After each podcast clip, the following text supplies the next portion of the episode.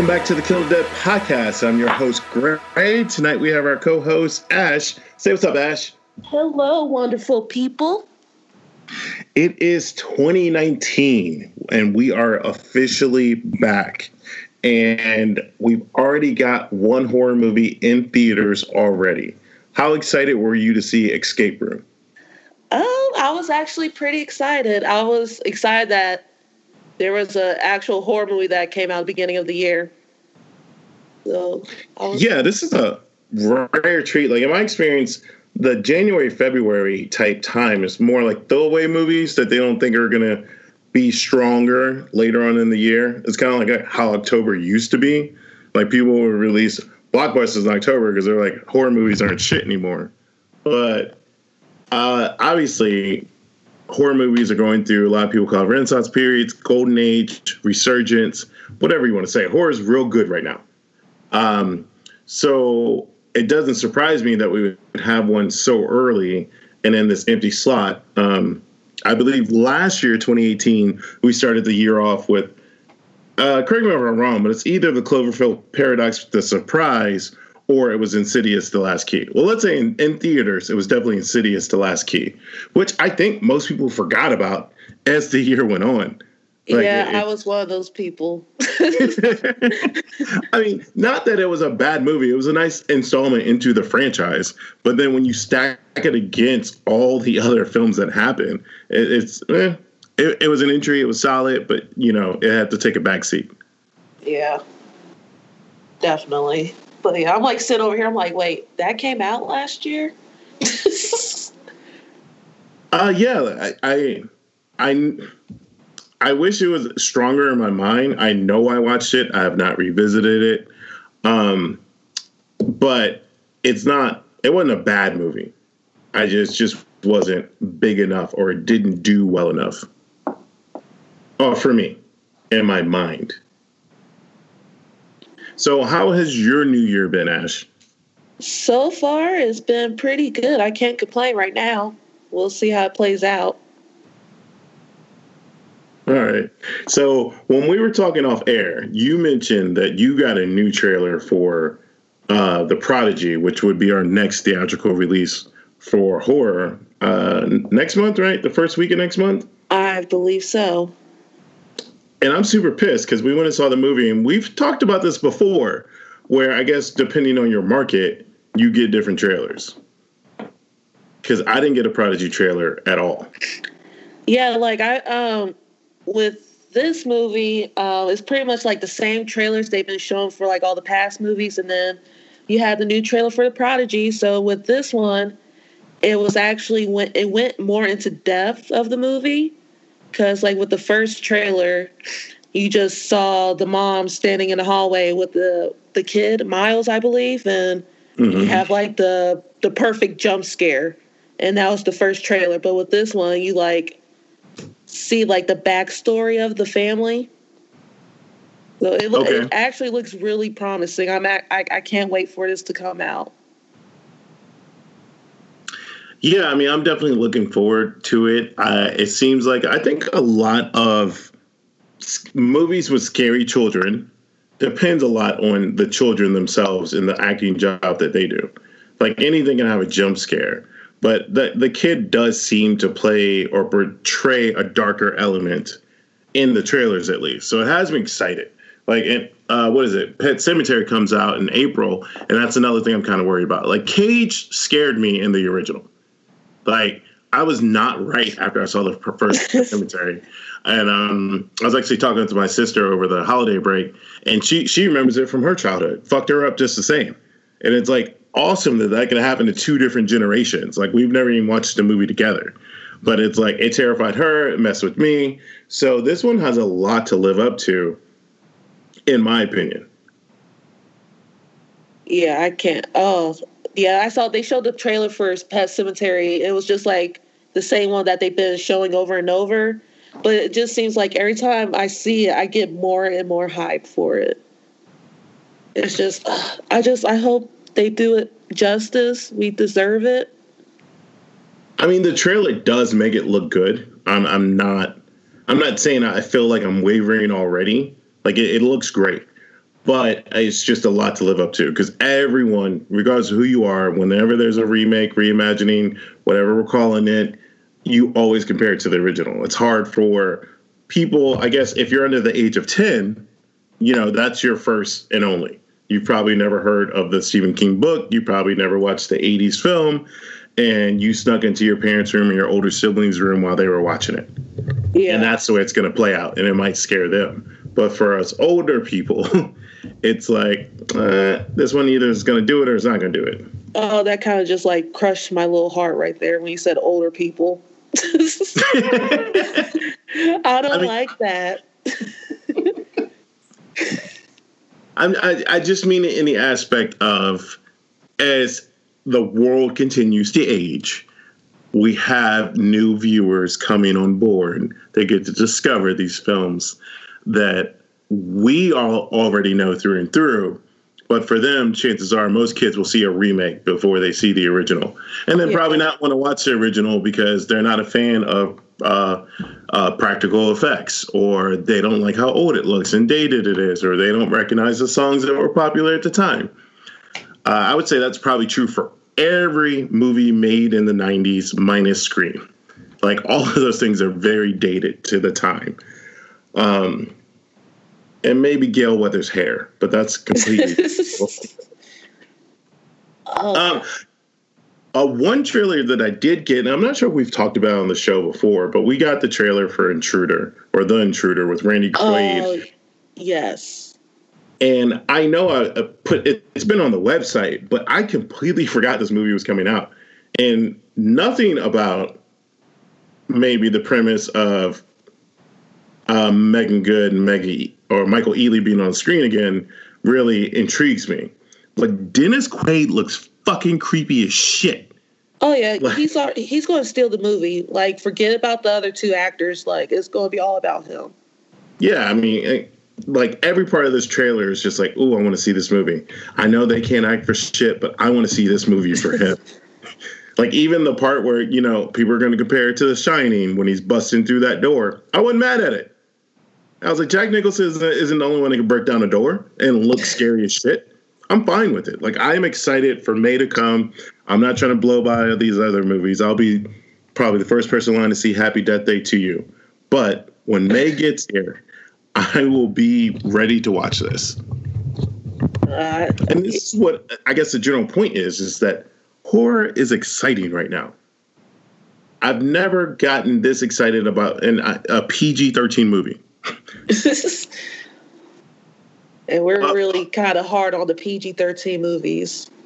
Yeah, but I mean, when you have PG thirteen with good acting, it makes a hell of a difference because then it's not just a cash grab. You actually invested in the film um, versus you investing in teenagers spending their parents' money. we all know Sony did last year. but anyway, that is off my high horse of horror to come for 2019. Oh, you I forgot one thing.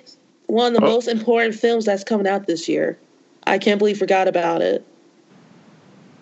Uh, you know what? Now I feel bad because I thought I covered the bigger name. Mm, God damn it!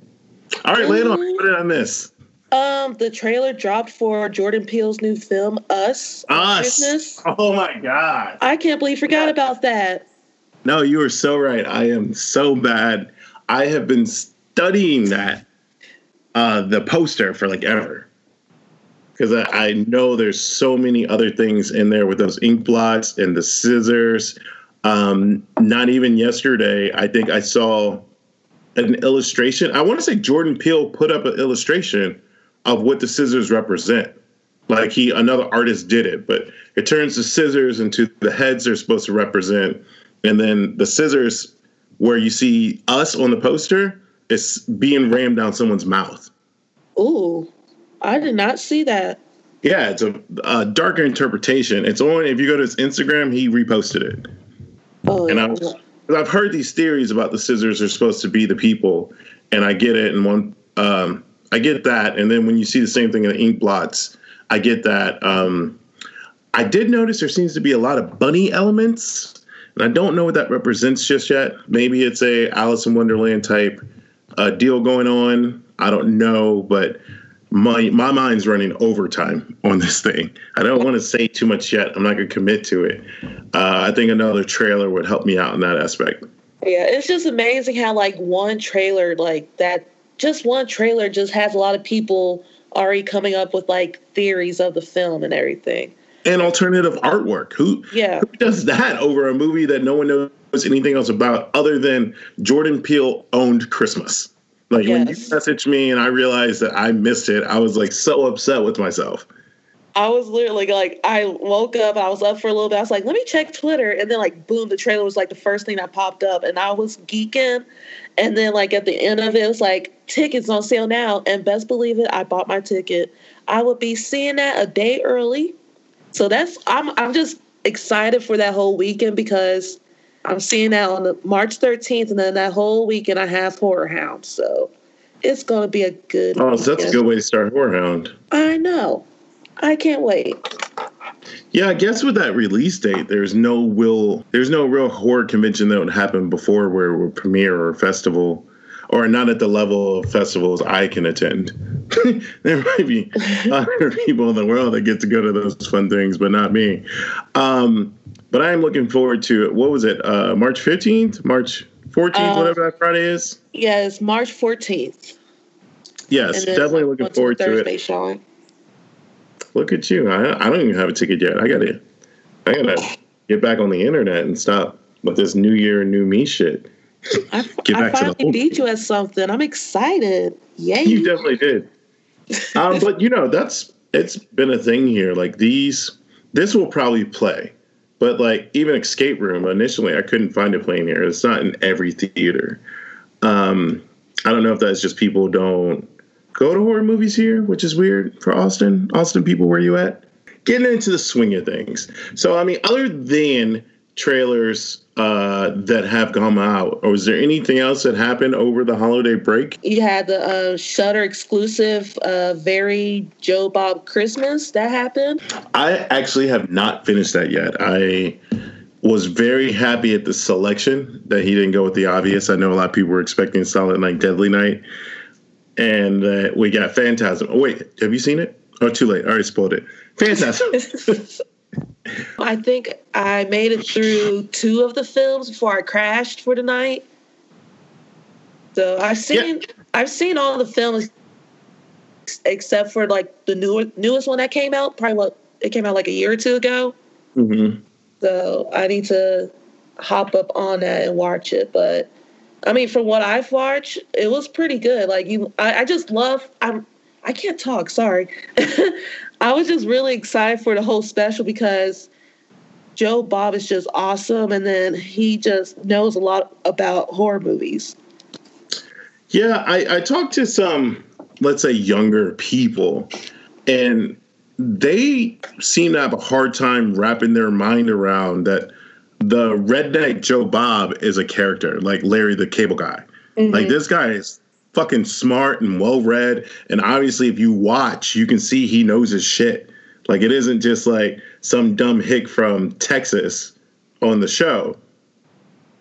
I want to say he's from Texas, but uh, you know he's funny. Like he and he knows horror, and he can add those things to where you really wouldn't necessarily know uh, unless Joe Bob told you.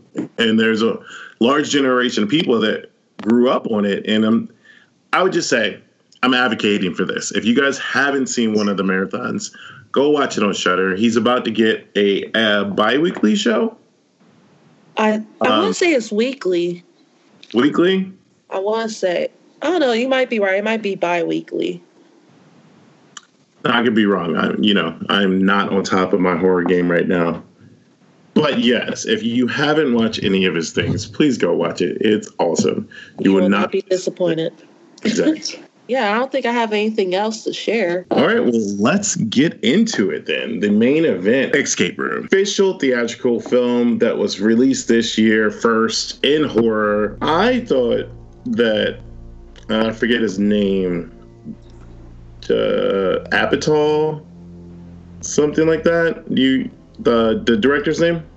Adam uh, Robitel or something. Okay, There we go. Maybe I was combining the A with Robitel. Yeah, director because it's not really notary. Other than he did direct Insidious: The Last Key. So two years in a row, Adam has started off the horror season. So to me, that's a little impressive or coincidental. Or maybe if you were like, "Hey, he did pretty solid last year. We're going to give it to him again." Yeah, that, that that's what I have written down as Deborah, Logan, and Insidious. So I don't know nothing okay. about him besides those. Escape Room is a story of six total people that end up being invited to a challenge in order to win 10 grand. They all come from different backgrounds. They all have their individual stories, I guess, that it delves in in and out of when need be. Anyway, so they're invited to escape room, sitting in a waiting room, and then this isn't a spoiler or anything they realize that the doorknob is an oven dial, right? They can't get out, they're trapped.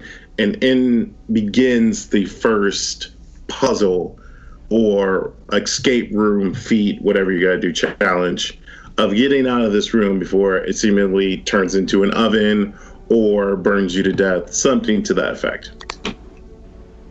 Now, in this film, um, I was very happy to see uh, Deborah Ann Woll and Tyler. Yes.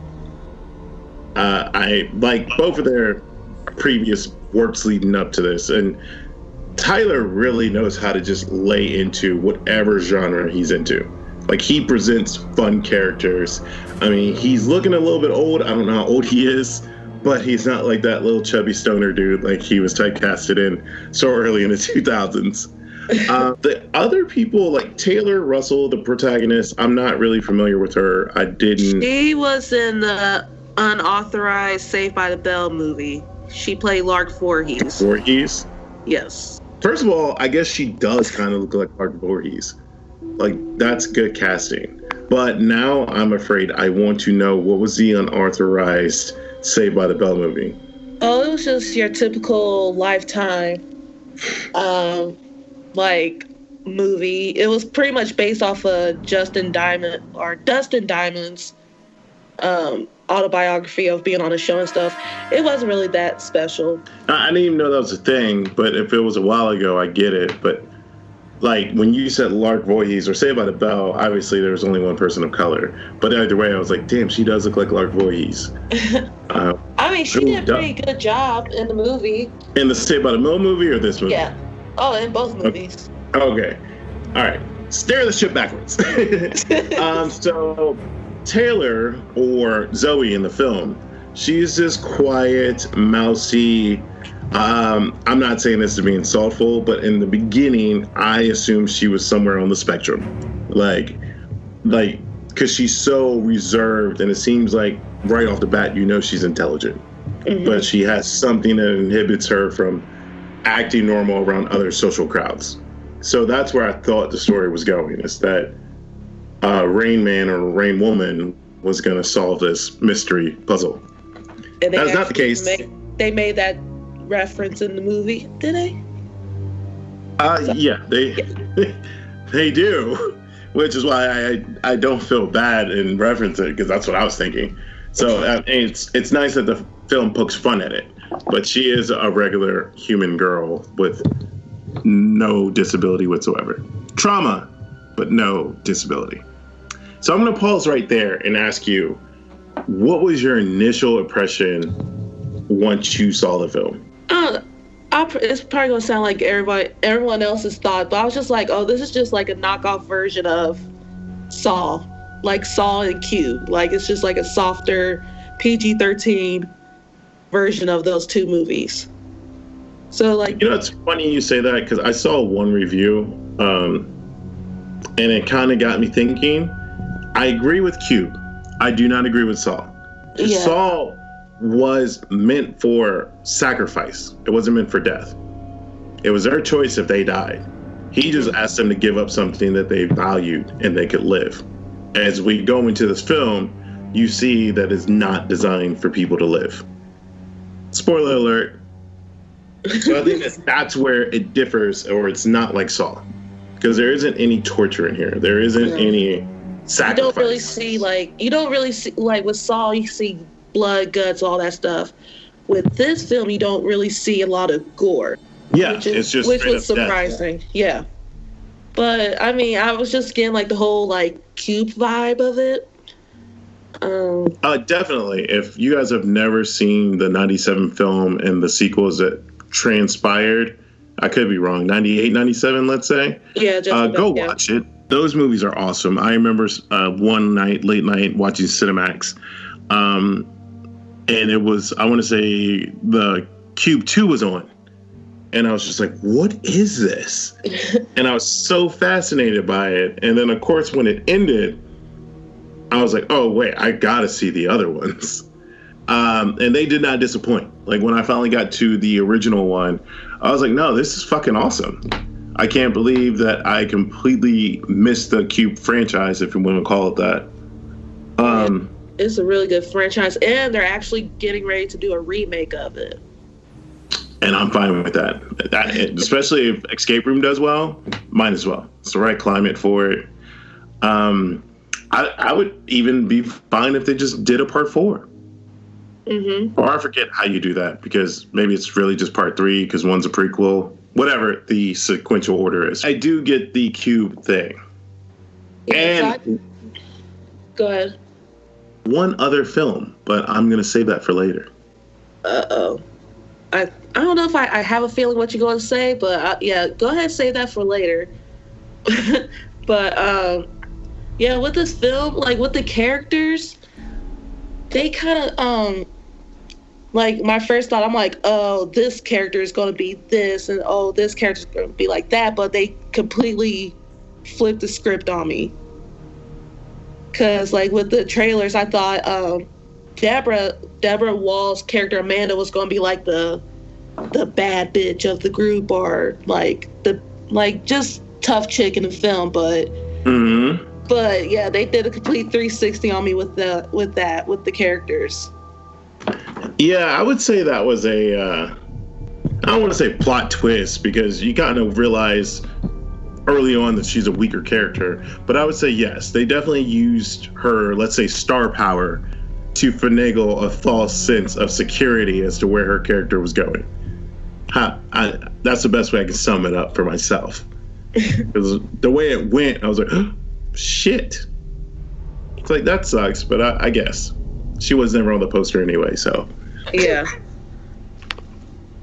but i um yeah i came and like watching the movie like with not a lot of thought into it so i Mm. made sure like i was open-minded because i'm not gonna lie to you i'm pretty i'm pretty much a hard critic when it comes towards like um pg-13 like horror movies i'm a tough critic on it so i was like you know what let me just be nice for once and see how it is and yeah Yeah, I mean, it for a PG thirteen movie, it wasn't bad. Um, I'm not. I don't. I don't think even if there was more gore or gore period, I don't think it would help the the film. So I'm I'm fine with the PG thirteen. Like I don't think any sex or amount of boobs or anything would have made sense. So there's no real need for it. It's probably fine the way it is. Like I don't need to see a director's cut of this. I don't think Ever. that's gonna be needed. I was Okay. surprised with the budget of the film. It only had what was a nine million dollar budget. I could see that because for the most part, except for a couple exterior shots, it's all in this whatever warehouse or what have you. Six main characters and then maybe four side characters. Yeah, So you figure like it's not really a lot. yeah. It's right. probably most of the money in CGI just making these things happen. So, what were your thoughts about the movie before you watched it? Uh, before I watched it, I assumed that there was going to be more of a psychological connection to it for the the moviegoers, right? Kind of like what um, semi along the lines of what Netflix has done with Bandersnatch. And for you guys who don't know, the latest episode of Black Mirror is a separate movie kind of entity where you get to choose your own adventure. So I thought they would kind of make some callbacks to stalling for time so to see if the audience will figure out the puzzle or the clue or something like that. Maybe in audiences where people like yell at the screen. like I'm pretty sure once uh, you know they're in their technical second room, like I was like, oh yeah, Rudolph the Red-Nosed Reindeer. I don't even think they needed the other clues, um, which I thought was weird. Again, because it's like you'll go down in history and no one's like even like as soon as you read that, you start humming the song, or I think most people do, especially this close to Christmas. So I was thinking it would be a little more engaging that way, but it's fine if it wasn't because, you know, six years from now, people aren't going to be. It's not a Christmas movie. I guess technically it's a Thanksgiving movie. Um, since they're on Thanksgiving break, it's a stretch, but I'm going for it. But for me, the movie left a great impression. I like what it does. It's kind of refreshing. You know, escape rooms. I want to say the character Nick was he the or no, Danny. Nick's his real name. Yeah, Danny, Danny aka Gamer Boy. yeah, the very excited. He obviously is supposed to be reflecting people who do do this and go to multiple escape rooms and are keeping track of their records and such. Um, I didn't, really like his character backstory. So, if you haven't watched the movie, now is the point to stop, pause, come back to us later because we're going to get into what's Spoilers. going on. Hello, hello. Hi, Brandon. Brandon. Sorry, work held me up. What's up, guys? Hi. Welcome. So we're in the explanation. Our spoiler hats are off. We are exploring why Danny's character may exist. Okay, so this is a good topic for me to discuss. Jump right in. So let's go ahead and talk about Danny's character. Um, make note, I saw this movie with my wife, not fiance anymore, my wife. Congratulations! And thank you, thank you. And I saw it with my sister-in-law. Um, there's a lot of talk about why he exists and everything else. Um, so after you know discussion, debate, heated arguments, as I like to put it, because I was very mad about it.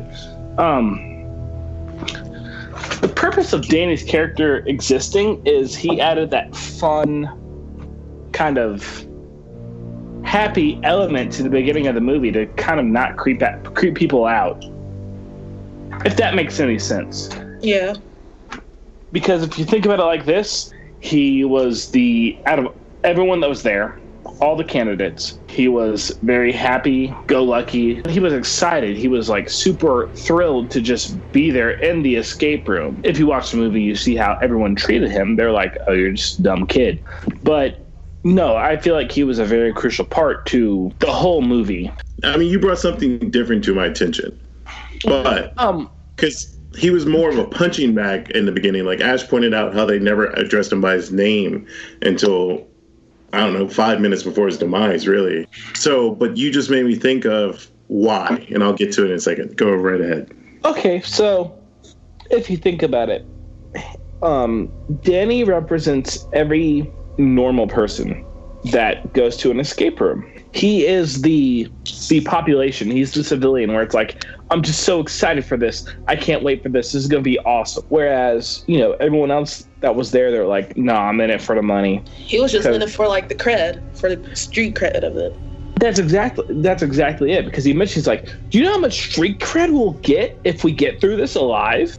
Yes. Complete the whole room, and it's not a matter of, oh, well, he wasn't he he wasn't in it for the money. It's more of a matter of he represents the current U.S. population, where it's like, I'm just doing this for shits and giggles. No, I do think that there is something to be said for that, and I'm actually smiling because it's like maybe it clicked. I don't know, but oh god, Gray smiling. This is bad.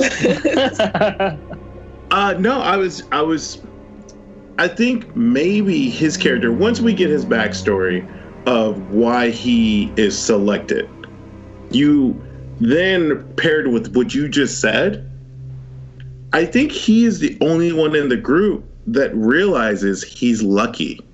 And that's why he's just enjoying everything. Because he could have died years ago with the rest of his family. Mm-hmm. So it gave him this outlook on life of, yeah, these people are picking on me, but I'm still gonna have a good time because I'm alive. like I could be dead and they can still call me a nerd or all the other nicknames they kept calling him, which some were hilarious. Uh, but I'm alive. And that's why he was so in denial about, oh, we're going to die. Like, even after the first room, which I was talking to Ash about. Um, we're going to talk about the first room. The first room was meant for um, my boo thing, Amanda. Amanda? awfully scrumptious might I add. But it was meant for her because she was in an IED blast where literally it melted her skin. You see all the scars on her back from just how bad the IED blast was.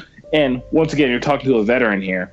Um, I've, I, I mean, I've never been involved in one, but I've heard and I've seen the damage that an IED blast can do if you go back and you know you look at everything, you see her start freaking out as oh, soon as the heat kicks in.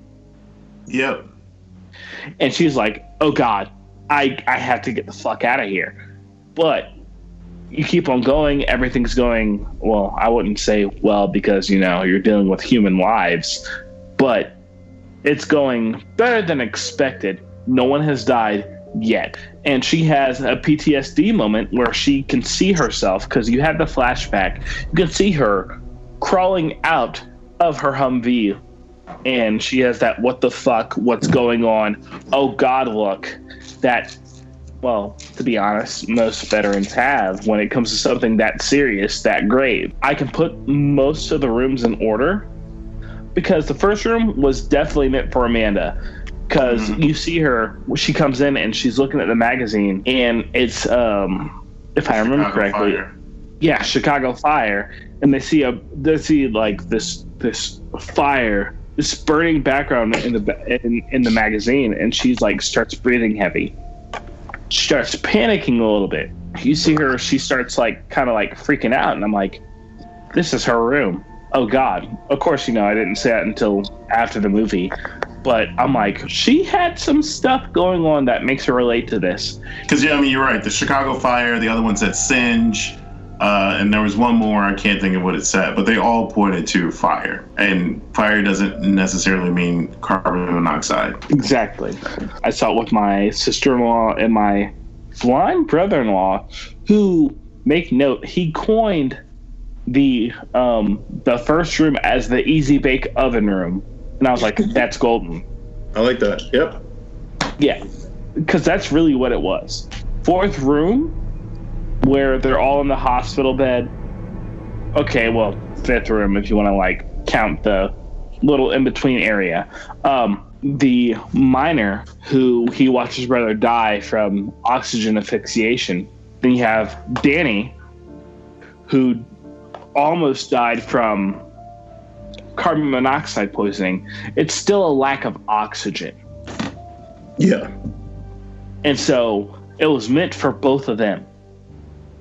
Like it was very clear after I watched the movie, of course. And I'm sitting here reviewing all the notes I took in my mind. I I literally have written down so much stuff, but it was meant for them because poison's going to fill the room. And yep. I'm sh- I'm sure if Danny was alive at that point in time, that would have been a moment where he would have freaked out. Yeah, I mean, I could see a completely different narrative that way because given Mike's background and Danny's background, if they were both in the room, it would have replayed Mike's situation. Only one of them got to live. There was only one oxygen tank. So they would have both, in theory, been in there. One of them would have freaked out, one of them would have got the oxygen. I just need to know his backstory. yeah, that That's would have been nice. bothering me. Well, I mean, that's why I think it's still possible. Like, if there has to be a little bit of discovery once we go to, um, because all right, for example, I have a theory that not everyone has to be dead. So there's oh. that. Maybe he's a game oh. master. I mean, we can, we'll get there. yeah, we'll get to that point eventually because I have so many things to say about it. The part that becomes prevalent in this section is that obviously this is Jason's room. Like he he definitely seems a character that he's an alpha. He's likes notoriety. but he's not Douchebag. above helping anyone but himself. Exactly. Um, which, if you guys paid attention in the beginning, you kind of realize that he's not a good person and that he's definitely a cheater. Oh yeah, I got that from the first like first moment they like talked about him. But I give So- him props. He likes the Karate Kid, so that's a good thing. Was he watching that? No, that was Ben. No, He Jason? recommended it. yeah, Oh, yes. there was like the whole like Karate Kid dialogue, like Which I haven't found, and maybe Brandon, you have the reference in that had or how it relates. Yeah, I had that written down on like in my notes. I was like, there has to be some type of clue for them to keep bringing up the Karate Kid. Um, so I haven't found it like per se, like you know, in text. However, I have my speculations, of course. So, so if you look at it, because he mentions Mr. Miyagi too, because he made the whole metaphor, a beautiful metaphor, might I add, to one of his coworkers, where it's like, I'm like the Mr. Miyagi of this, and they're like, wait, what do you mean? It's like, what year were you born in? Um, so of course he paid homage to the Karate Kid, but it skipped to the screen where you see Ben watching the Karate Kid while he's at work. Right. Um, so, uh, uh, like, obviously, he's trying to say to all viewers, like, yo, I'm the master. I'm the best at what I'm doing right now. It's him putting himself up on that alpha male totem that we all know so well, where he's like, I'm the best at this. No one can top me, period. I'm great. However, um, in the Karate Kid movie, if I recall correctly, even though Mr. Miyagi's like 95 years old, that's kind of uh, exaggeration. He still keeps practicing his art. At that point in time, um, I still forget his name because I hate him so much. I'm sorry. Jason, Yeah, I hate Jason with a passion. Um, Jason, he got to this point where he stopped practicing. He stopped going through with his art because he thought he was the best. But look at the Karate Kid movies. There's no such thing as the best. You can only get better and better and better and improve. So if you go back and look at old Chinese movies, old kung fu movies, no matter what, it doesn't matter how old they are, they they stay practicing and that was a moment of his failure which i can link that to one of the rooms that we will probably talk about later on in this discussion like i said i have a lot to say and listening to you say that, it actually makes me think of his arrogance makes him think he's Mr. Miyagi, but really he's Johnny. Exactly. Johnny thinks he's the Karate Kid, but Johnny cheats, and that's why Johnny can never win. Daniel wins in which Ben and Ben's watching it because as we learned from the cold open, Ben makes it to the end. So like exactly Ben wasn't shit, but he learned enough along the way to become Daniel and survive. Mm. And Precisely. that's 30 second stretch. That could be nothing. it's all based on Brandon's theory, but it sounds good and plausible. like I said, literally, we're in the movie theater. I'm with my wife. I'm with my sister in law. I'm with my blind brother in law. And of course, there's a lot of uh, terms coined because my brother in law is he's only 15. But Mhm. the, the, the kid is very smart in his ways. He may label things as very um, simplistic. Example, the easy bake oven room. But Yeah, that's he's perfect. still he's still super smart and i'm just saying here like kid i'm taking so much from you right now and you don't even know it so if we're still talking about the third room which Yes. that's the whole ice room because i mean let's just be honest here um, me, my wife, my sister in law, we talked about it.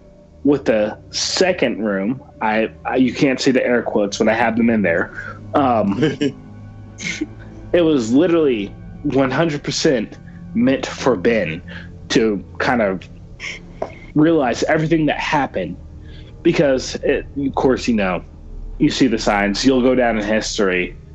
And everyone's like, oh, well, what presidents? They're thinking about big things, these huge, like, monumental statues. And Ben's like, it's Rudolph. I Yeah. was sitting there like, oh, it's Rudolph. Because as soon as I saw you'll go down in history, I'm like, fucking Rudolph. That's a Christmas sign. I know exactly what I'm talking about. Um, Yeah, I think the whole thing was an analogy for Ben, and that's why, like you said, does this room count or does it not really count?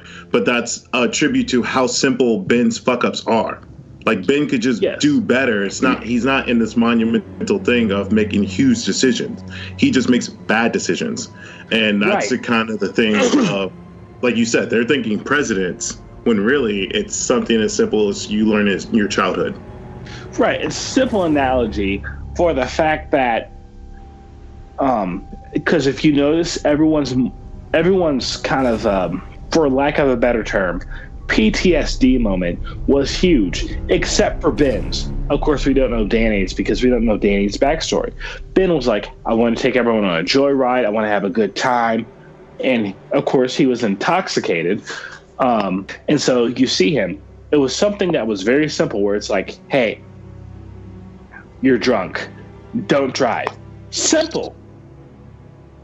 But in Ben's mind, because he is an alcoholic, which once again, something I can relate to, um, he it, it's not that simple. So every, like if you notice throughout the whole movie, everyone like sees him as this degenerate, this kind of like black sheep out of the whole flock. But he saw that as a big deal. He's like, I got the answer immediately. It snapped. It was there was no hesitation, there was no thinking about it or anything like that. Like great example. The first room. All the accidents happen, everything else is set for. We already know it was meant for my boo thing, Amanda, my, my wifey. Because Oh, I'll be honest I'm We'll get back to that. Don't tell. I mean, she wasn't with me. I, like the whole time, she was like, "Damn," and I was like, "Oh yeah, I'm so into this right now. This is perfect." Um, but it was meant for her, and you see Ben, and this is where Ben shows how committed he is to anyone he knows. He poured out the rest of the whiskey he had in his flask to make sure everyone survived. Period. And of course, you know, you have people who will argue this, but for someone who suffers from alcoholism, that's a big deal. Right. It wasn't survival for him because he was the second to last to crawl through. I think Danny was the last one to crawl through, if I'm not mistaken. hmm he because he's like, oh God, what do I do? You know, if Zoe was sitting here giving Amanda water the whole freaking time, we'd be fine. And you see this man pour out the last of his whiskey, the last of his his medicine, if you will, to make sure everyone survived. That's a big deal. So my question to that effect is uh, that why did no one just piss in the glass? I mean, at the end, you have Ben and Danny, like they can do it. So I'll be the first one to say it. The whole time we were watching that scene, I was like, just pee in the glass. Pee in the glass will be fine. Go ahead, pee in the glass. It's cool. Uh-uh. Pee in the glass, you'll be a okay. But they didn't, and I was um, a little upset. I'm sorry. I have dogs. It happens. but no, literally, if they peed in the glass during that scene, I was like, this will all be cool. But no one did. And I think that they were trying to draw into Ben's character. Yeah, I, I get, I can understand the exposition of it. I mean, otherwise, why even bother showing him drinking on the job? Which I thought was a, a dumb insert in the beginning. Because I was like, you're telling him you won't promote him because he's drinking while working, but you won't fucking fire him? Like, I thought that was the weirdest exchange, but obviously, 20 minutes later, you see why they had Well, to there was introduce a that. purpose to it because they Yeah. wanted to show, yes, this man's an alcoholic, but at the same time, they wanted to show that this man still has has brains. He still has a brilliant mind. Um, once again, that's something I'll get into later on in this podcast. But he, they wanted to show, hey, this man's super smart about everything he does, even though he does not recognize it. So then that moves us on to room three. Yeah, We never actually dis- we're next. they all get these puzzle boxes and to them uh, it's giving them the illusion that they're solving it but if you string all the scenes together you can see that they're just triggered to open so it makes it seem like they're making their way but really it's just opening and the reason i call it a puzzle box because all you hellraiser fans probably caught it that when jason cheats he's watching a hellraiser puzzle box video it's blurred out, but anyone can recognize a golden box when you see it. And I believe the reason for this is for something else. This movie does call on Hellraiser. Ash, as we were talking earlier, I was saying there's one more movie. It's definitely Hellraiser. Mm-hmm. But that's when I started to put together that he cheats. And the same thing when they asked him how did he get the cut on his hand. He lies about how that happened, and then he has to explain how it happened. And then they still have to ask him again, was it really him swimming away or did you kill him? And it's I forget, he gave some basic survival of the fittest answer at that point. Yes. Um, I'm sorry to interrupt you, but I'm once again super passionate about this movie. So when he explains it, he says like hypothermia, which this is very true. Hypothermia it makes you see things, it makes you do things that are not normal. He tried to blame it on his college roommate, which once again, it's a believable thing because these are all true things about hypothermia. However, comma, you go ahead and you see everything that's going on in the movie that we will discuss later on. And there was a moment that my sister in law pointed out that was very, very specific, where he's like, survival is a choice, and he has been by his neck up against the wall. He says, survival is a choice. And so during that, I'm sitting here like, this man chose to survive and sacrifice his best friend, his best friend, to make sure he lived. Now, me being me, you know, if it's me and my best friend, Ash, you know who my best friend is, Jacob Allen. Um, I would be like, nah, I'm gonna go ahead and die. Screw that. I'm not about this life. You need to live. I really don't care. You live, buddy. I got you. But you see two different versions of the flashback. You had it where his roommate's wearing the the um, winter coat, and he's wearing the winter coat, which shows that that alpha male stance where it's like, no matter what, I will survive. You are weak, I am strong, which is something that in the movie I thought was very beautifully just acted out because in most situations you don't you don't see both sides of the story. This is the one time where you get both sides. Everything's clear, concise. Yeah, you didn't really need that. It didn't really have to do it, but it helps that it did. Yes, and the reason why it helps is because even though yes, those things that happen to you during hypothermia are true, it was more of a matter of so what was this really about? Did you want to live, or was it that your best friend sacrificed himself? Which anyone who has a best friend, they're going to question that. I've known my best friend since I was in eighth grade. I'm just like, nah, he would definitely be like, hey, I'm gonna go ahead and die. You just go ahead and keep that coat, stay warm. I'll be in your spirits, buddy. And he would swim away and hope for the best. So I would do the same thing for him. However, I I just don't like this dude. He will now go as homie dude to me for the rest of this podcast. Um, he didn't really care. He was like, "This is about me, me, me, me, all about me. I'm the greatest." And that's why he was willing to sacrifice his best friend. which once again, most people will question it whether it's like which story is true. Because once again, um, we're we're going backwards in time. I apologize. Um, in the third room, if you look at it like that, where they're all on ice, he freaks out. He's like, "Hey, I'm cold. Give me that coat." Oh yeah, he was. He was. He was Going on. very adamant. Right. Definitely And trying to trigger him. Yeah. Yes, that was their goal. Period. So they they did that to. I feel like they did that to kind of see if he had changed, but at the same time, they're like, "Look, if he trips, nah, we know he hasn't changed. This is gonna be good. This is gonna be good, good." So it really makes you think we have more complexity than you actually, most people are actually going to think about. I mean, the movie was almost two hours long, but there's a I was- lot to. What's that?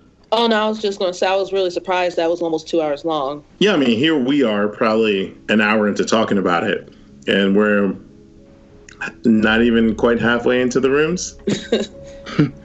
So we're on what? What's this room four? We're on. I guess we. Five. Mm-hmm. No, it should be. Well, okay, so from a technical aspect, it's room four. Literal aspect, it's room five. We're in the uh, billiards room, right? Yes. Yeah. Okay, so I love uh, this room was done perfectly for anyone who has ever served.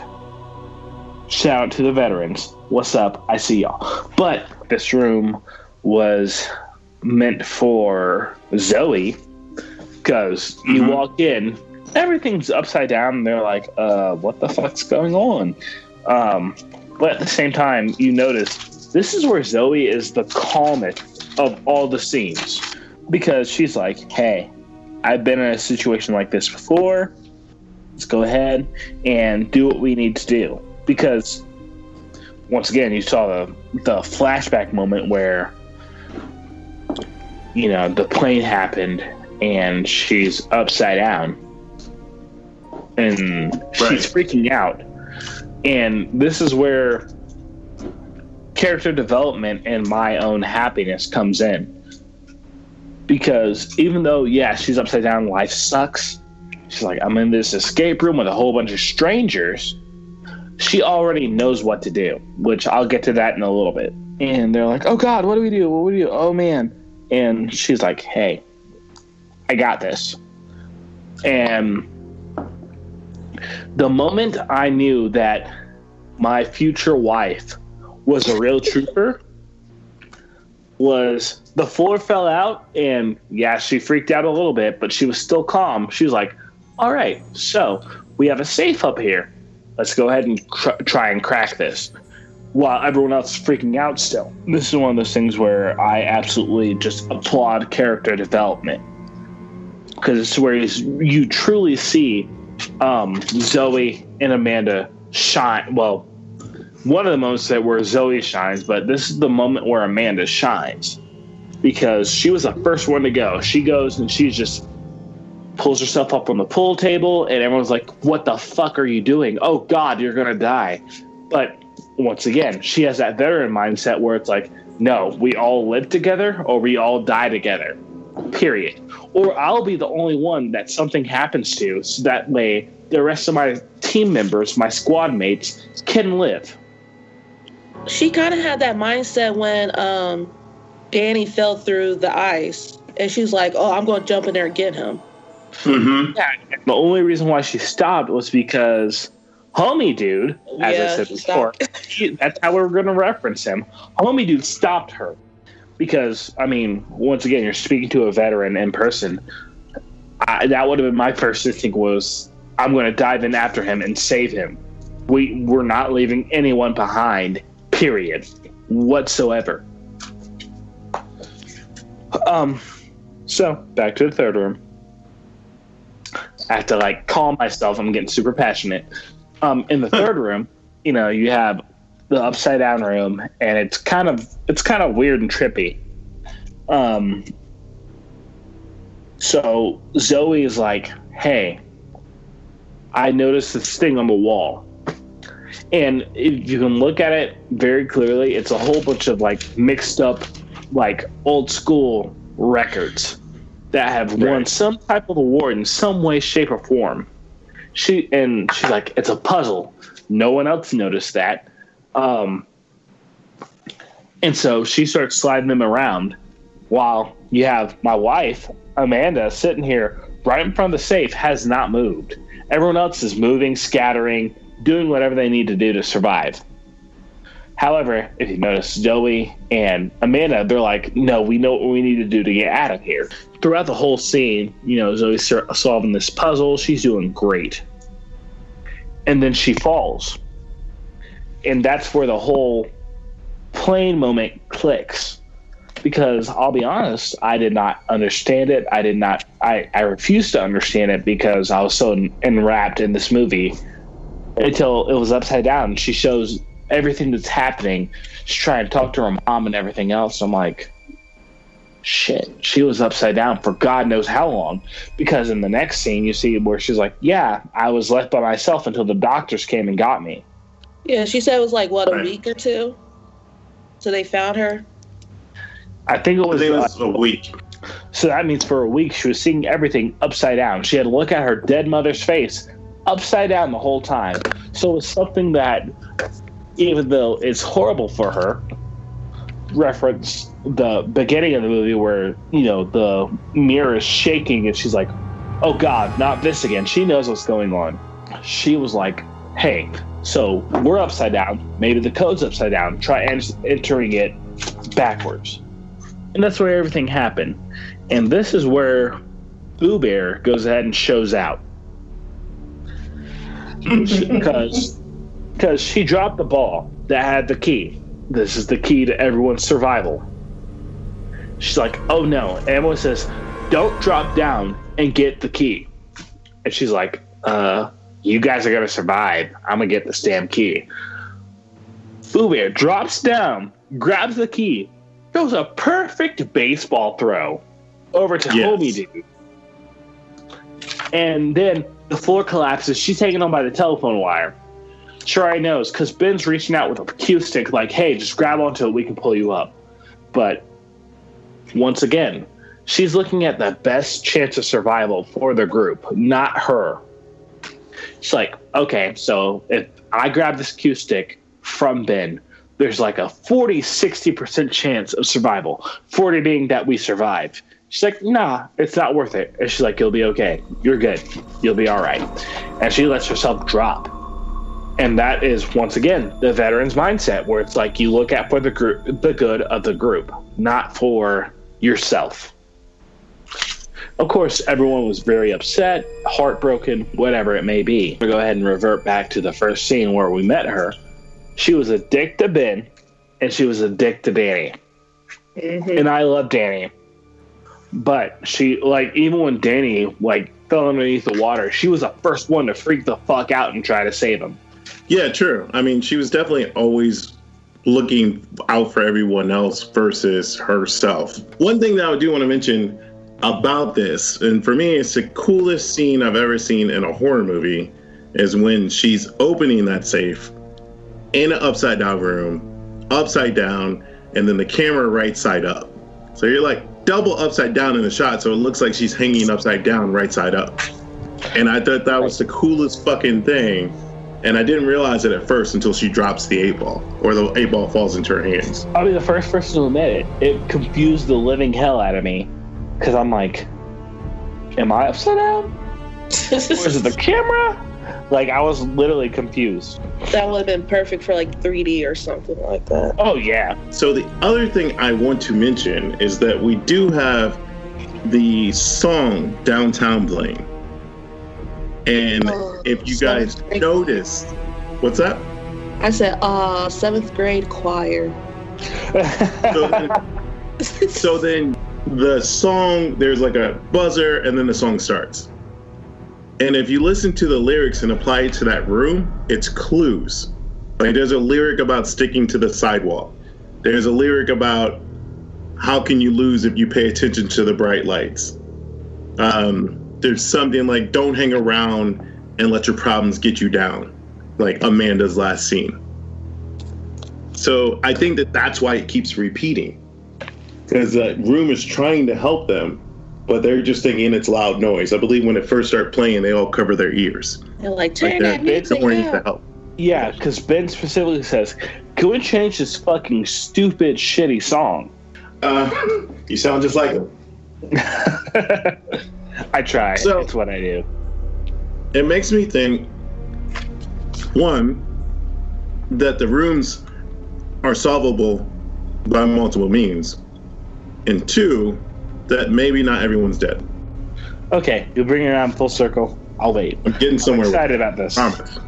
Like I said, Wifey throws the most perfect fastball over to homie dude that I don't like, and she falls.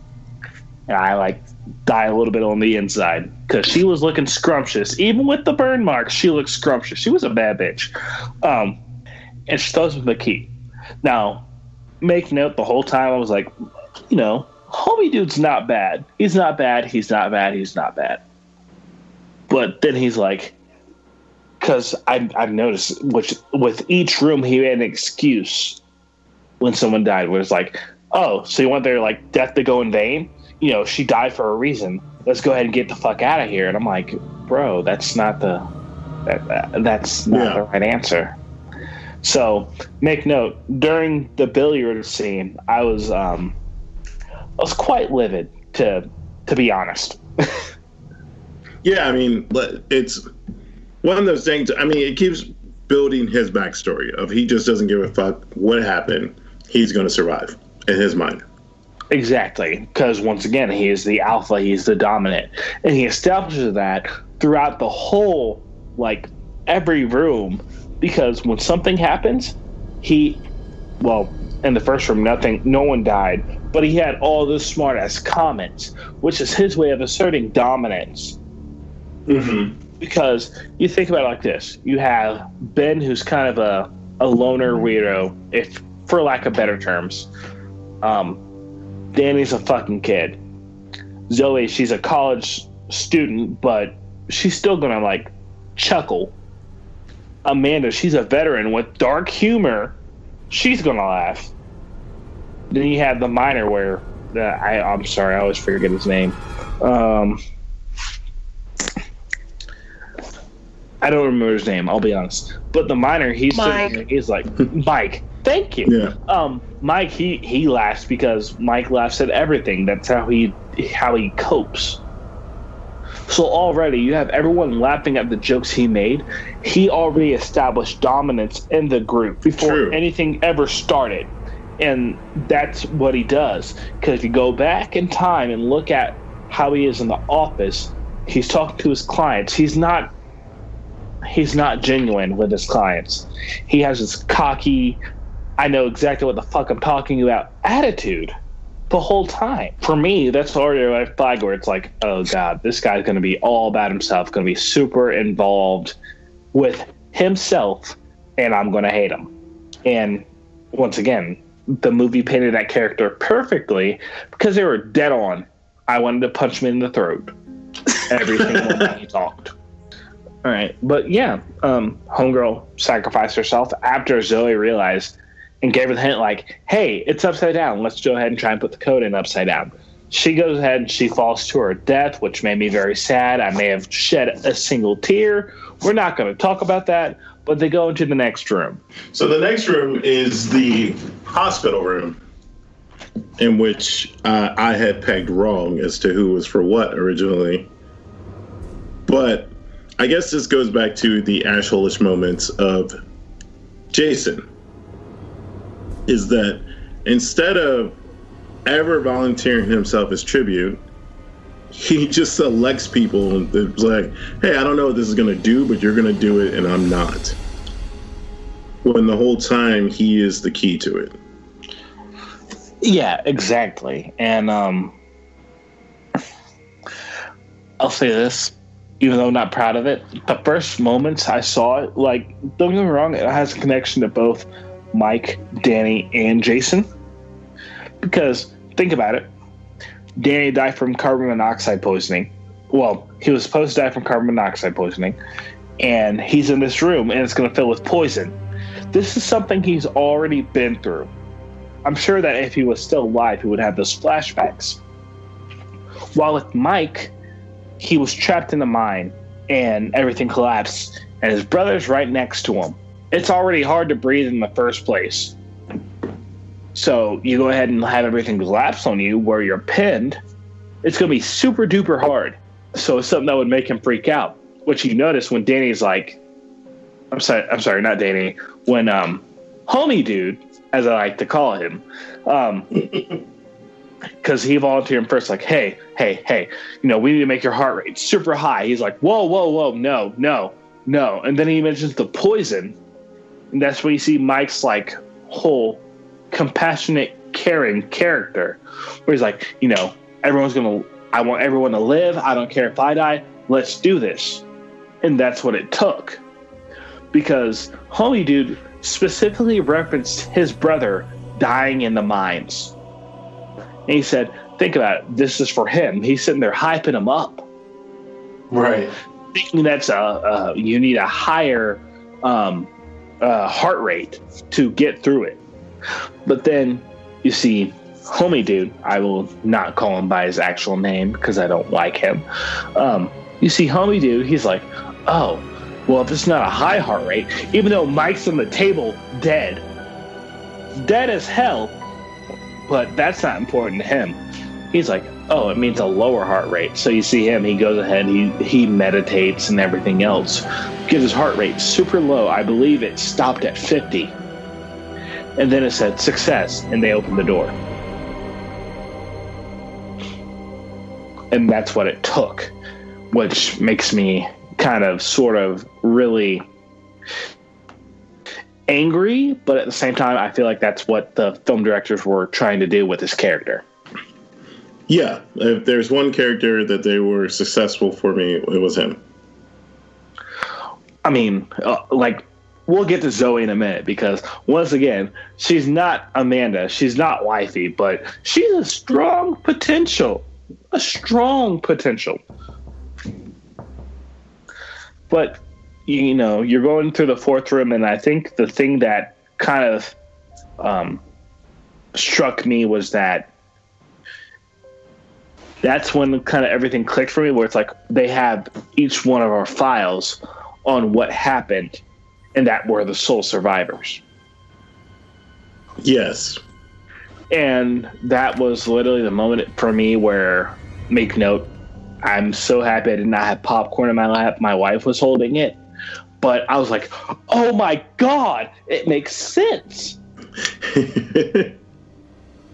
Because, of course, you know, me being me, I'm like, why are they all in this room? This is like a whole giant group of misfits. But it made sense. They had something tying them together. They were the only survivors in each of their accidents. So we don't ever get to find out who the billionaires are or rich people are.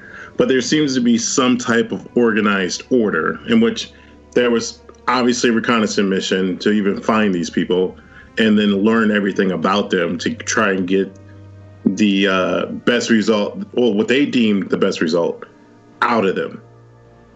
But I was like, at the end, when they reveal that, I'm like, I want to see that part. Like, am, am I alone on that? Yeah. yeah. No, no, no, no. You're definitely not alone because I have a whole theory about this. Because once again, uh, military veteran, uh, used to be an interrogator. So the whole time I'm watching this, I'm like, they got their files off the dark web. They had to have gone to the dark web because that's the only way they would know all this stuff. Dark web. Because in a specific scene that we will probably bring up later on, they say, oh, well, we have spectators. I fully 100% believe, yeah, this is something that's posted on the dark web where people are watching this for their own entertainment. Um, it kind of sets privy to all the things that do go on and we have no clue about, or the average person doesn't. Exactly, and they're they're they, that's that's the thing that they're trying to relate to is that the average person does not know anything about the dark web, because honestly, I would have had no idea until I joined the military, and then I go on there and I'm like, you know, I wish I never logged on to this ever. I guess we should, you know, let's finish the rooms. So, I uh, getting one thing in there though, one thing. What's that? that's where where my second boo thing, Zoe shines because she's like, we need to break the cameras. Everyone's like, dude, you're freaking the fuck out. Calm down. However, spoiler alert, even though we've had like so many spoilers throughout the show, she's like, yo, we can do something with this. And she makes the tubing for the oxygen mask after breaking all the cameras. She she fools people and she mentions um, some type of theory that I totally forget at this point in time. Like was it like quantum something? Yeah, it was quantum something. I'm sorry, viewers. I think there's totally- a zero in there. Or- Yes, but she mentions it because she says no one will know what's actually happening because they can't see it. And she breaks Right. all the cameras. And then at the end of the scene, you see her pass out, but you see the oxygen tubing still. And me being who I am, I'm like, either she's really stupid or she's really smart. I just wanted to bring that up. We'll probably touch on that later on, but that was very, very crucial. Yes, I think that they made that part a little too obvious. Like it would have been one thing if um, Jason and Ben had knocked that over as they were leaving the room, and then it's kind of like, okay, we've seen it, but this was like heavy foreshadowing. Like she seemingly passes out inches away from it. So I feel like, like it was necessary because once again, throughout the whole movie, um, Zoe is being undermined by everyone except for Amanda. Yeah, Zoe pretty much just like snapped at that scene. That's one thing I will applaud the people who made the movie on is that they made it seem like she was just like losing her fucking mind when really she she knew exactly what she was doing the whole time. I was watching, I was like, "The fuck are you doing, chick? Calm the fuck down." Then I noticed, and I was like, "Oh, you smart." And she said one simple thing before everything happened. She said, "Just go," because with her saying that, she only had tubing for one oxygen mask. She already knew she was going to be the surprise. I'm not going to disagree. I that what her character was trying to do uh, was good. The intent, or that she even figured it out, or just figured out a way to take control back, not necessarily figured out the puzzle. Right. That gets Jason and Ben to, I'm going to say, the zebra room.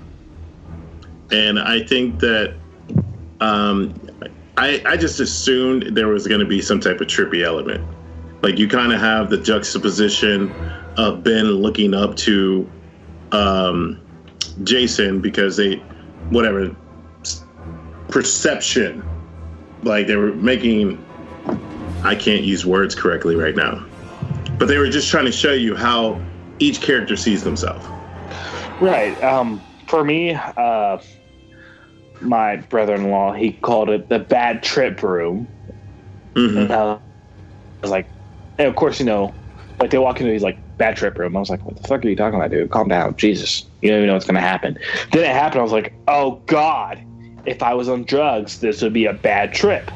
Yeah. And the the key thing about it is you see homie dude's like true survival instinct because then you see the flashback of of what really happened in my mind, not what he said. Um, and once again, this is the moment where he takes Ben by his neck. He says, "Survival is a choice." And honestly, I think during that scene, that's when something clicked for Ben as well. Yeah, I mean, I don't disagree. There's definitely a um, him identifying his growth. Like he's as he's going through these rooms, he's kind of like the Daniel-san. He doesn't realize that he's being Mr. Miyagi. He just thinks that he's surviving, but he really is learning how to fight for himself, or just fight to be here, there, whatever the proper English is. Which I thought was great character development. Oh, we already kind of knew. I mean, if you looked at where the hatch was, you kind of already figured the next room was going to be the beginning of the movie. You kind of know he's going to win whatever happens. Because at the end of the movie, beginning of the movie that we saw, only one person dropped through that room, and it was Yes. him. So maybe not everyone draws that same conclusion, But I do think just watching them fight, period. Like I've never seen anyone fight while tripping balls. Just to imagine that was probably the most terrifying thing. Like I couldn't imagine being on shrooms and having to fight for my life at all, let alone knowing what had already happened in the past five rooms. I mean, I'll be honest with you. With what happened in the past rooms, I I can't even imagine being drunk and trying to fight for my life. At that point, I'd be like, I'm already tired, dude. Just take me, please. I give up. Yeah, I mean that room really was the least threatening room on the surface. So it could have just been like, "Hey, you go ahead. I'm just, I'm done." So let me go ahead and give you another viewpoint on this. Once again, they said um, he had like three illegal substances in his system. I think that once, yes, there was something on it, but it was something mild. But when they opened the hatch itself, 'cause if you notice, that's when everything went trippy. I think it was like actual inhalants where they breathed it in. And it was like, oh God, we're fucked up. Why else would you have a vacuum sealed hatch in a room like that? You have to be storing something or waiting for someone to open it so that way you can release something upon them. Exactly. You think like the painting and all that stuff in the room like played a big part of it? I I don't know if it did or not. Honestly, upon first viewing, I was like, this is meant to trip them the fuck out. Right. like when you go to like a like a carnival and you have to like you go into the fun house and you Right. walk across that bridge and it's all like trippy and all that. Well, I mean, I feel like that's what that whole room was. The whole purpose of that room was for, because if you look at how everything happened, you know, you get past the whole scene of them fighting, and he takes the antidote, and you notice the floor is spinning. Still, it's not him coming down off the high. It's because the floor was actually spinning, just like a funhouse where it's meant to freak you out. Other than misinterpreting the method of ODing, I guess, on whatever drug it was, or exposure, not ODing, um, I think that this room was really the point of the whole thing is that they itself they were just trying to whittle down people so that room was always designed for one person not to make it I'll get to or i that guess eventually. only one person Ah. yes, you only get a sound effect because that's the only way I can describe it. let's drop into the next room then because i'm Okay, so- curious Yeah. so we so- drop into the next room, right? It's essentially the first scene in the movie where it's been trying to figure everything out. Um, so to fast forward a little bit, you have the walls just closing in on him shortly. Now, I'm gonna go ahead and pause everything. Imagine this with four people. That fireplace that he like barely got into only had room enough for one person that shield that he had could only shield one person. right So it doesn't matter if he had, you know, Zoe, Danny, and um, our favorite resident homeboy with him. There's only gonna be one person that survived that because after that is the is the victory room, as I like to call it. Only one person was meant to survive that. Everyone else would have gotten crushed or burnt. Well, yeah, and I, I mistook him being impaled for his bone cracking or his Oh, leg yeah. breaking. Yeah, I did too, because I was like, homie broke something. He's Yeah, not that's gonna what- make it. That's exactly what I was thinking. And then you know, fast forward about five minutes, and was like, did he just stab dude with his own bone? Because that's badass. I'm like sitting here like, yo, you a badass. You you have a place on the Hall of Fame in my books. He does get out through this shield trap door that I'm still un- unclear if he knew if he found that or if he was just going for the last minute of cover.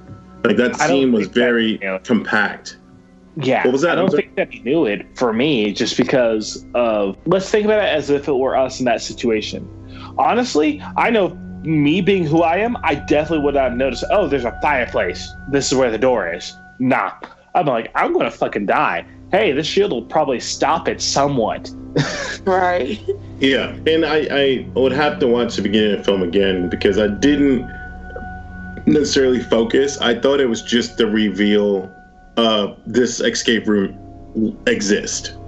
Yeah, and that this was like a first test run. So like when he's entering those numbers, eight six four whatever, um, I paid no attention to that. I'm not even sure if those are the right numbers. Uh, but I have a feeling that on second look, it will relate some way back to the shield or in the room as to why that became an option. As he escapes this room or finds out he's escaped this room, we find out that Zoe is alive and right. that she has bucked the system and her theory worked. She subdues two cleanup crew people and begins to make her way, hopefully, out of the maze. But when we come back to Danny and let's say the gatekeeper, um, this is where I would like to try and bring it full circle. So the gatekeeper works for Minos. And right. I'm not sure if you guys went to the website like I did, but if you go to minosescaperoom.com, it's a real website that they put out for the promotion of this film and it gives you 90 seconds to solve a puzzle box, much like the one in the movie, uh, kind of like the eight ball room. And it says if you do it, you win five grand. I don't know if that's true or not. I tried it two times and was unsuccessful. I get which way the thing's supposed to go, but a minute and a half isn't fast enough for my brain. But allegedly says the sweepstake ends on the 18th of this month. So if you guys want to give that a try, head over to that website. Um, well, I'm gonna win five grand at some point in time this month. I'm not going to split it. Let's split it. It's a trap. Well, that's what I'm also thinking is that it's unsolvable. like it's clear which directions they need to go, but it's maybe rigged so that you don't have enough time to make all the moves. I don't know. Right. You guys try it. People listening, please try it. Let us know if you were able to get your entry into half of what the reward was in the actual film. But I do a lot with five Gs. so, being that I was on the web page, it doesn't have any, um, let's say, dark web earmarks or other um, content that I could find. So then I just Googled Minos. Okay. And unbeknownst to me, Minos was a Grecian god, one of Zeus's kids, and he pretty much invented the labyrinth um, mm-hmm. to punish a city for killing his son. Yes, sir. So yes, every whatever amount of time they have to sacrifice seven and boys, seven girls. and which this is a callback to this movie in aspect of if you include that gatekeeper, there are seven people. Mm-hmm. Six oh, people crap. we thought were contestants, and then him makes seven. Uh, the reason I mentioned that. this is because you guys remember Hellraiser, um, Pinhead, whom all of us call Pinhead, and even in, during the production they call him Pinhead, but his actual real name was the Priest. The Priest is just a mantle of the people that work for the gatekeeper or all the Cenobites. So there's always a head Cenobite. Um, who the Cenobites work in a labyrinth eh, that is designed not to be escaped. There's only three ways you defeat a Cenobite using Cenobite weaponry, or you become a Cenobite, or you get to go to hell and be tortured forever. Those are your only three options once you're in that labyrinth. And as you've seen in Hellraiser 1, 2, and Hellseeker, Christy has never really escaped. Yes. Which is pertinent to this because sure, most of you fans recognize Ashley Laurence is in this film. And it was a fun little Easter egg. There's no credit for it on the website whatsoever. But again, calling back to Hellraiser, uh, this is where the movies parallel. Like they're definitely paying tribute to some of the mythos that's already been established by another franchise.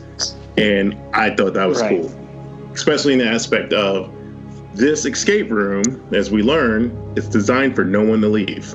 When Ben gets out and runs into that gatekeeper, the gatekeeper figures out or finds out he is now becoming the game. And I, that was the best twist for me is that, hey, everyone's playing. You think you have a role, but no, not really. Like whoever decided he was in, and whatever capacity he was originally hired for, he is also in. So just like a Cenobite, he can keep working, he can die, or he can be tortured. Which I That thought was, was- awesome twist. That was something I did not think about at all. You've like blown my mind, kind of, sort of, really. I'm in shock. It seemed like that whole entire scene, like I just sat there and was in shock. I was just so confused, and I was just like, wow, this is a pretty good twist. Well, I mean, I got super happy where it said system override, that it showed, hey, this person's a player. Yeah. And I thought that that was the only time I thought maybe dark web because at first I was like, why are there hieroglyphics on the screen? And then I was like, no, I'm just dumb and I don't understand IT shit. and uh, clearly wasn't hieroglyphics. Um, I, and this is where maybe, if anything, I think the film just ran a little bit long. Is that you have this situation in which they escape, and then um, I forget the story, but the cops want her to verify the story, and she has to go back. And to me, I was like, this is where they trick her. They aren't real cops, and she's getting suckered right back in. Yeah, I thought the same Uh, thing. I was kind of scared for her. Yeah, I was like, how could you be so stupid? What are you doing? Uh, but of course, no, they've packed up and left. And this leaves Zoe with a sour taste in her mouth. And we find out six months later. No, I'm skipping a part. So Dr. Wootan Yu Yu. Wootan Yeah. Is acronym for No Way Out, or not acronym, but uh, anag- anagram for No Way Out, which it goes back to my Hellraiser theory. Like it's a labyrinth; you're not going to leave. And definitely following the part where I thought we went too long is then the scene that follows with her and Ben talking six months later, and you find out what she's been up to. That seems like a post-credit scene. Like Oh, I didn't really. You don't need to work so hard to set up a sequel. But then, Yeah. of course, Didn't it I look kind wouldn't of have got- to you though?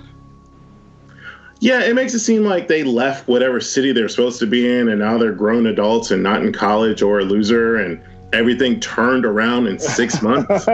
Yeah, like Ben, he's like, oh, I'm a what do you say, CEO or head manager for something.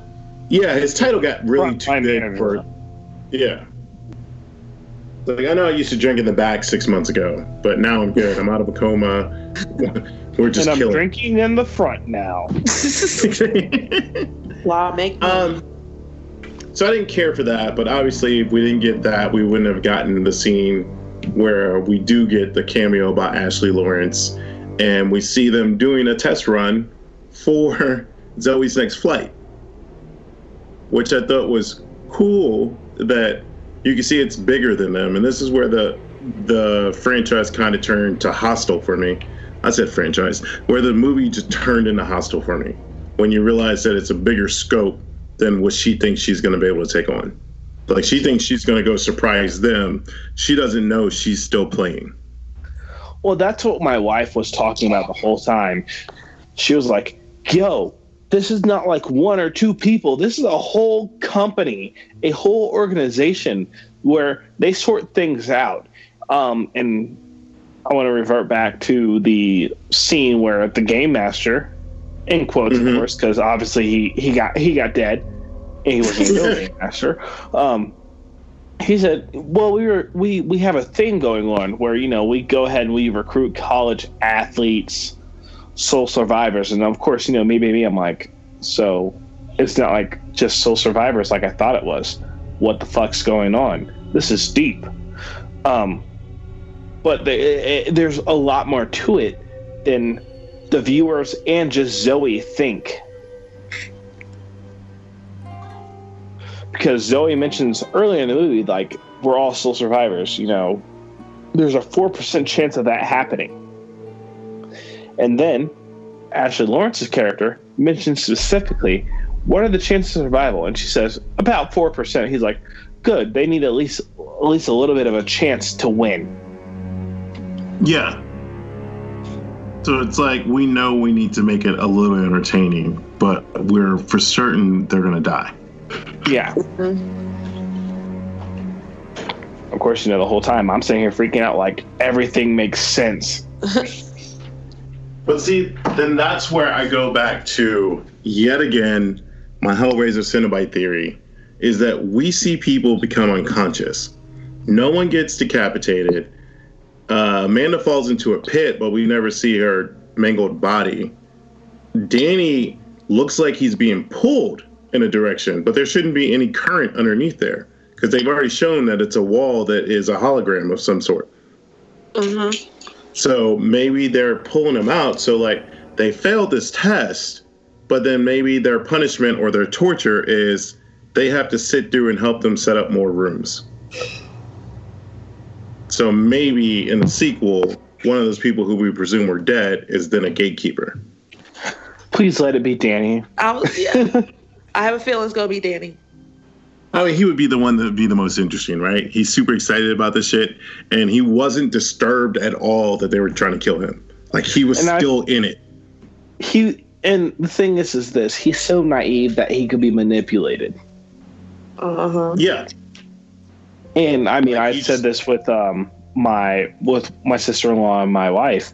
I'm sitting there like, think about it like this: Danny's the one where he's fully committed. Everyone else has this awesome, like you know, weird backstory. We don't know Danny's backstory, which makes it vague enough for him to be a game master. It makes it vague enough for him to do that because we don't know anything that happened to him.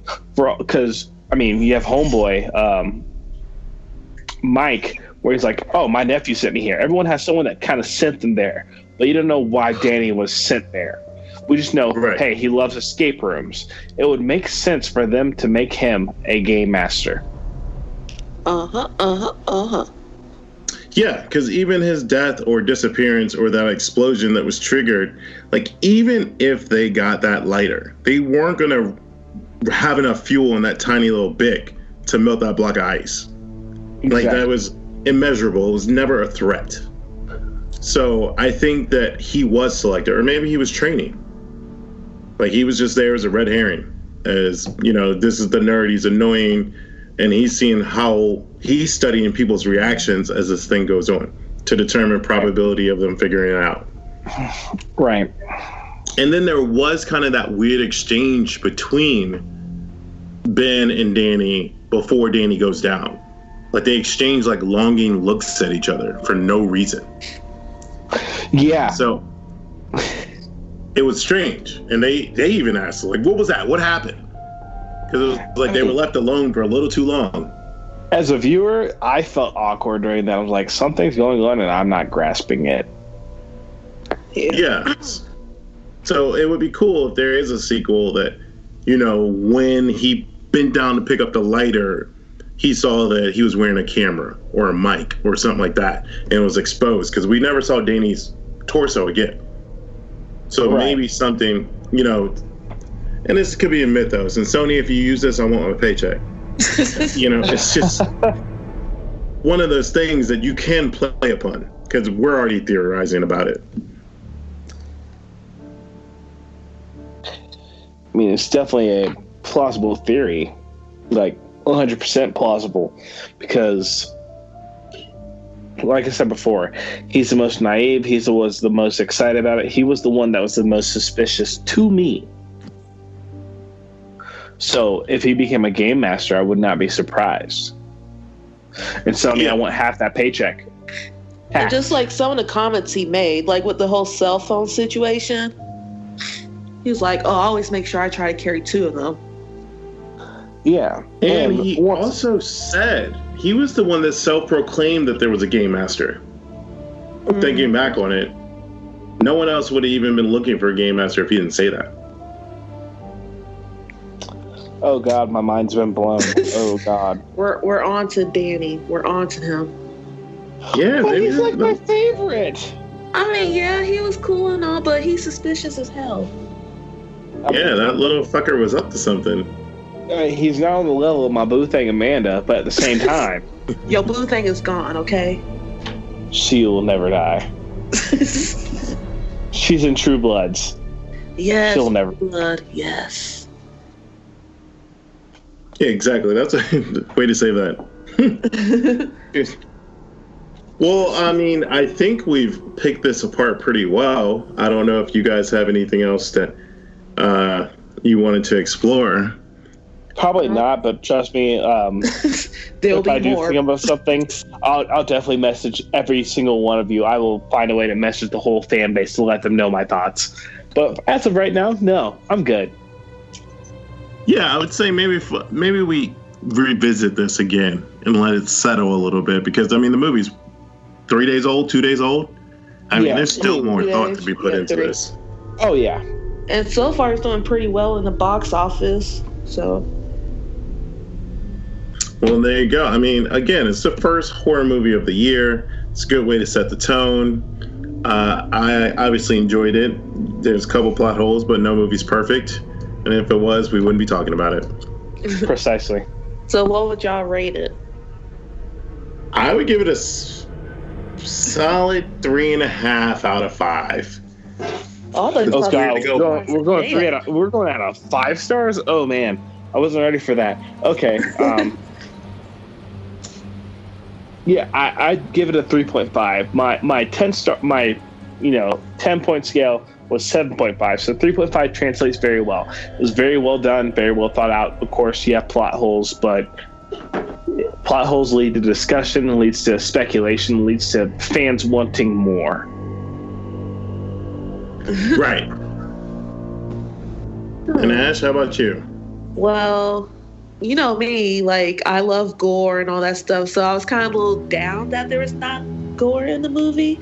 Um, I don't know. Like at first, like after I saw it, I was just like, this movie was in. Like all my friends were like, oh, how was the movie? I'm just like, it's eh. But after having a couple days to like let it marinate in my brain and hearing y'all thoughts about it and all that stuff, I grew to appreciate it. So I'll give it about a 3.5 out of 5. Because I definitely did not appreciate the movie at first. Right. Well, it's currently resting. I, I was curious. Is that a 52% on Rotten Tomatoes, certified fresh? I believe that's the way you say that, not sponsored. And uh, so it has potential to do well. And as you said, you've already looked, and it is doing well. I mean, nothing's going to catch Aquaman or anything like that. But, yeah. Um, you know, good job, Sony. Why don't you make movies like this all the time and stop giving me fucking Slender Man shit? Um, Someone Leave sounds super Slender Man in the past. hey, you know, Venom and now this. So, uh, plus, you can count Spider Man to Spider Verse. Like, they've had three, let's say, hits potentially, definitely two. So it's Yeah. like they are capable of giving us good content. They're just not interested in doing it all the time. I mean, they're looking for that just cash lazy. cow. Yeah. So anyway, I believe this movie is a good way to start the new year. Welcome 2019. I'm looking forward to all the horror to come. I hope you guys are ready to take a ride with us. Next or next episode will actually be our one year anniversary. So we'll probably figure out some fun way to celebrate that with all you spooky people. Definitely. They love us. They really love us. They're all going to laugh at you. I mean, you can say that too. All right, well, there you have it. Escape Room 2019. It feels weird to even say 2019, but we are here. And uh, thanks for hanging in with us over the break. I hope you enjoyed our year end show. Ash pointed out that we didn't do a worst of 2018. So maybe at some point we'll figure out a bonus episode to sneak that in before we do our anniversary episode. And that will be totally enjoyable. yes. All right, folks. Thanks for listening to our podcast. Have a good night. Take care.